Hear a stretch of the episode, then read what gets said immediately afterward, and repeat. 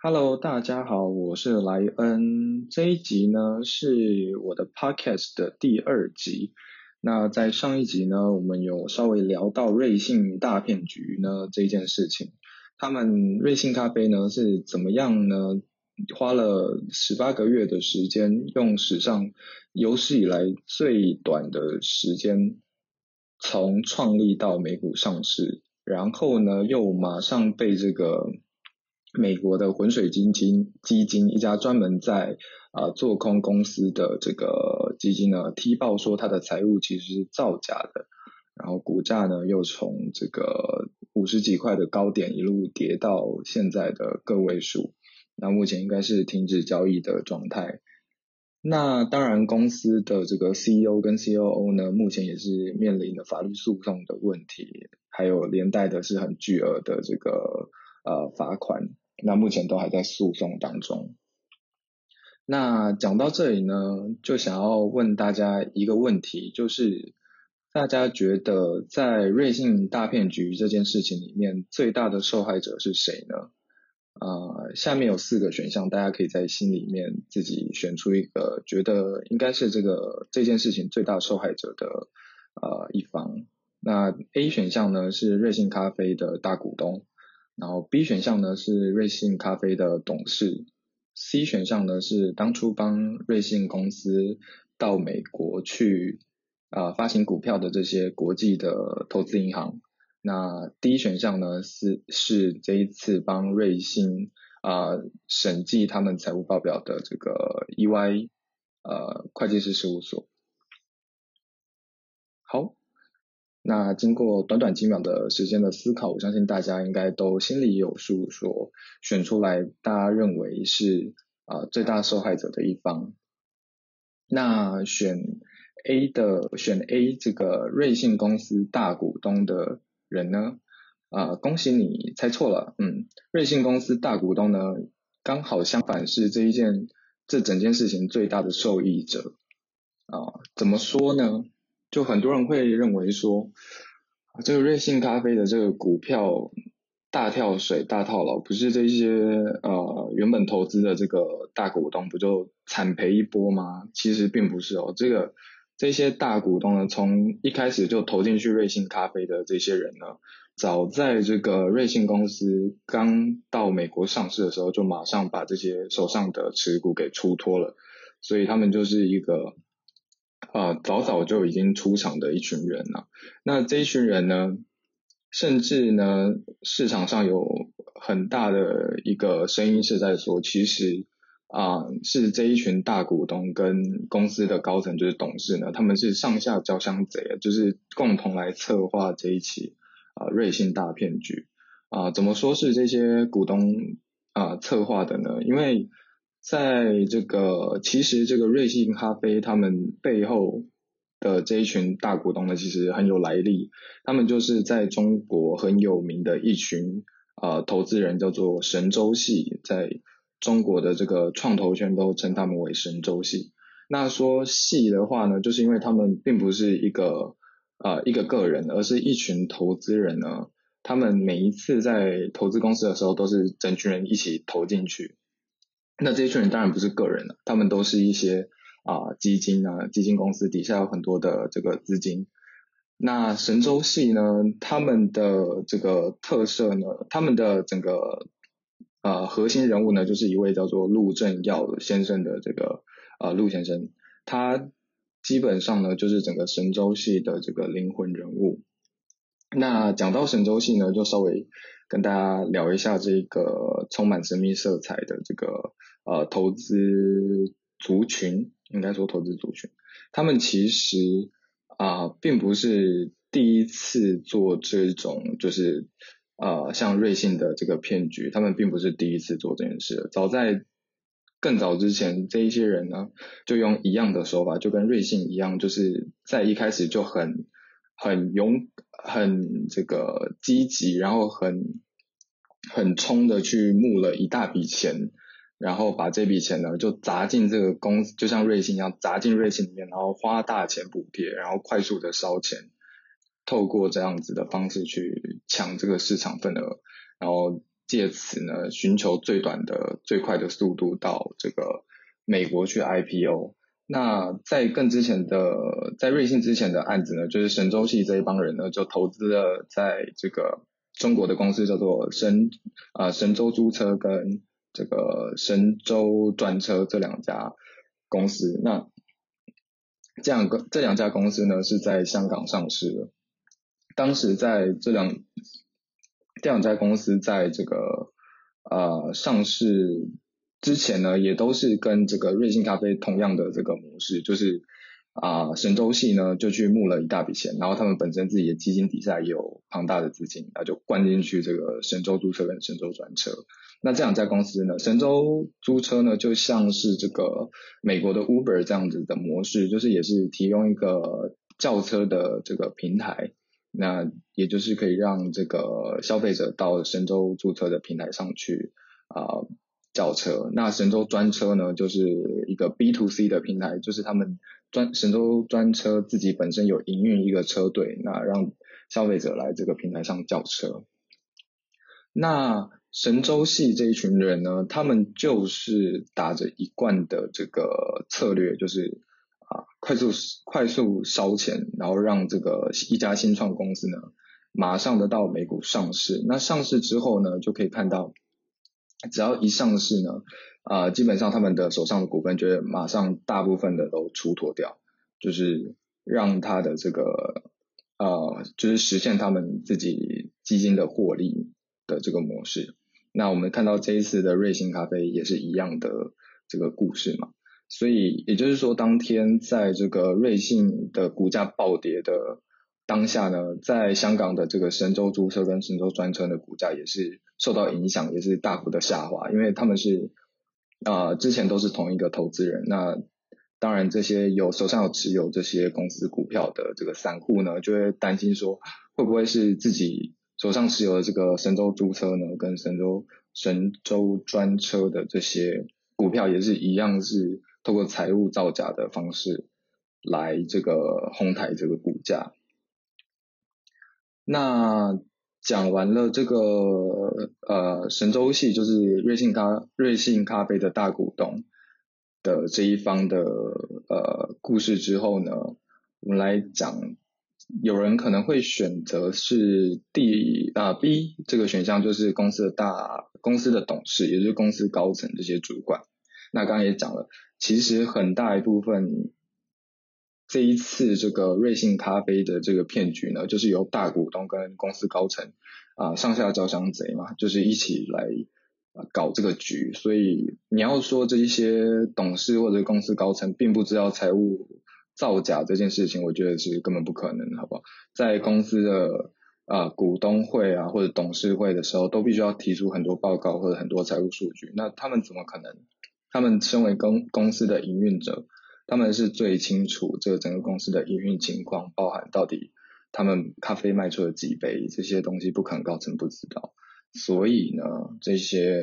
这个啊董事呢也是受益人的一群。那当然现在这个没被抓到的话，他当然他们就是受益人了。但现在。啊，公司被抓到造假嘛，所以 CEO 跟这个 COO 就是面临了这个啊诉讼的问题。那有人选这个呃 C 选项，这个帮他们去美国上市的这些国际投行啊，就包含这个呃 Morgan Stanley 啊，还有这个中国的中金，还有中国的海通这几家投行呢，都是在中国还有美国这个数一数二的这个国际投行。也是呃，俗话说这个金融界的金字塔的最顶端的这一群人呢，他们是这一次的受害者吗？当然也不是啊。这一群投行呢，他们在当初帮这个瑞幸咖啡到美国发行股票的时候，他们当然也有拿到这个啊公司的这个呃呃，因为每次公司要到海外市场上市的时候，一定都会留一定的这个认购的份额给这些大型的投行。也就是说，这些大型投行其实手上是也是持有这个瑞幸咖啡他们当初发行股票的一部分的这个股份。那当然，这些投行也都是等到上市这个价格到了呃高点的时候，就把这些股票都出脱掉了。所以呢，这些投行呢，并没有因此而受到很大的损失，反而是大家现在在这个检讨说，这些投行难道事前都不知情吗？难道他们在这个呃帮瑞幸咖啡到美国发行股票的时候，他们手上拿到这些资料、这些财务报表？都没有发现是呃造假的嘛？其实呢，在这个投资圈里面有呃有一种看法，就是其实这些投行有可能真的不知情，原因是因为呢，当时在呃申请美国上市的时候，瑞幸还在大规模的亏损当中，所以其实这些投行他们拿到的资料其实没有并没有造假的，反而是后来到了。美国上市之后，股票开始流通后，瑞幸为了要让它的股价持续的往上，才开始一连串的这个财务数字的造假。当然，现在这个阶段，可能连这些投行当初到底有没有失职的问题，都可能呃一起的调查。但是，我是认为这个呃这些投行有很大的可能当时也是不知情的，或者是他们拿到的这些财报也都是啊没有经过篡改的。那最后一个呢？选择这个帮瑞幸咖啡做审计的这个 EY 这个这一家呃会计事务所是最大的受害者，恭喜你们选对了。我认为呢，他们才是这一次这整个这个瑞幸大骗局的最大的受害者，就是这些这个会计师事务所的原因是因为呢，他们。呃，其实他们在这个对于财报的这个发布与审计，就是当一家上市公司要发布他们每一年的财报的时候，都必须要请这一些四大，就是我们俗话说四大的这几家会计师事务所呢来做审计，那就是让这个市场上的投资人看到说，他们公司的财报是有经过这国。国际知名的这个会计师事务所审计过的数字，大家可以放心来参考这个财报里面所显示的财务资讯。那为什么说这个 EY 可能是这次最大的受害者的原因，是因为呢，这些会计师啊事务所他们并他们其实是参考这些公司管理阶层所提出的这个。财务报表，然后他们做的事情只是去审计，说那这个公司的这些报表编制上啊，或者是报表的认列上，到底有没有呃重大的缺失，或者是哪里有刊登错误的地方？那他们其实并不会真的到，比如说到这个瑞幸咖啡的门店，或者是到它的这个呃呃三四线城市啊这些很偏远的地方去看他们。到底这个咖啡卖出去多少杯，然后每杯的价格到底是多高？这个并不是会计师去查账时做的事情，会计师只是去对对，就是去对这个票，这个开票啊，这些发票到底有没有真的开出来？那跟他们账上记录的这个数字到底有没有吻合？那当然，如果公司高层是有意想要这个就是隐匿这些。呃，财务资讯的话，基本上会计师事务所是是没有办法做出查证的。但是呢，这个这时候是就有在这个瑞幸的事件之后呢，市场上就有一个检讨的声音出来说，为什么这些会计师他们向客户收了这么多钱，然后在这个整个国际市场上这么有声望，为什么他们没有做到这个？去查核这个财报的真伪，就是这个财报数字到底是真是假。那刚刚也提到，第一个其实是因为他们真的没有办法，没有那么多人力去做这件事情，就是去实地的去访查，说这件事情到底这些数字跟他们实际的业务到底有没有啊相符合。所以呢，这个这个市场上的这个声音呢，现在也有在检讨说，那如果真的。会计师来审查也没办法审计出来说这里面财务有造假，那到底一家上市公司为什么还要为什么还要要求说一定要有这个呃四大事务所或者是知名事务所来帮这个公司的财报来做这个审计？为什么要有这样的要求？那是不是未来如果真的都没有用的话，那就干脆废除掉这个这个制度就好了？现在目前市场上也有这个声音。那对于 EY 就是呃 EY 这家会计师事务所。最大的伤害点在哪里？并不是说他们啊这件事情，或者是这个呃瑞幸咖啡这件事情会带给他们多大的这个财务上的损害，并不是，而是在未来他们在审计的业务上，就是就想想看，如果是一个投一个散户，他们在通常在看财报啊，不知道散户会不会看？如果比较认真的这个散户呢，通常都是会看一家公司的财报。那如果他看财报的时候，看到上面的这个呃 audit 就是审那个审计的这家财务审审计的这家会计师事务所呢是又是 EY 的话，这个散户的心里就会就会马上想到这个瑞幸咖啡这件事情，就会想说，该不会这家让 EY 审计的我正在看的这家公司也有财务造假的这个问题吧？所以散户的心里就会出现这个这样子的疑问。那对这个公司来讲，他们一定也知道说这样子会让散户有这个疑问，所以他们就会避免去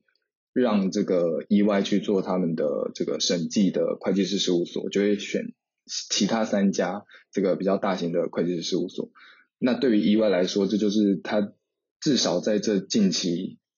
的时间内会遇到的比较大的问题，就是企业会选择其他家的这个会计师事务所，而不选择意外。所以，所以才说，在这整个这个瑞幸大骗局里面呢，最大的受害者呢，其实就是这个意外这家会计事务所。但是，就我个人观点来看呢，这也有人市场上也有人说，他们其实是罪有应得了，就是他们没有做到这个呃会计事务所应该要做的这个查核，真正查出这个财报的真伪的这件事情。那当然，这个就见仁见智。就是像我刚刚说的，其实呃，会计师会计师事务所并没有这样的能力去判断这个呃管理高层他们提出的这些数字到底跟实际上的落差在哪里。这样啊，所以呢，以上就是这一集呢，对于这个呃瑞幸咖啡大骗局里面的最大的受害者们来。就是稍作这个讨论。那当然，上一集也有提到说，这一次这个瑞幸大骗局还有一个很重要的角色，就是美国的浑水基金。那浑水基金呢，他们这家公司的这个来历呢，还有他们的过往的一些案例呢，我个人研究完之后都觉得十分的精彩，也非常想要和大家来分享。那不过这一集呢，就是先和大家来讨论这个谁是受害者这个问题。那我们在下一集的话，再来讲浑水基金这家呃十分传奇的这个做空公司。好，那这样这一集就到这边结束，谢谢。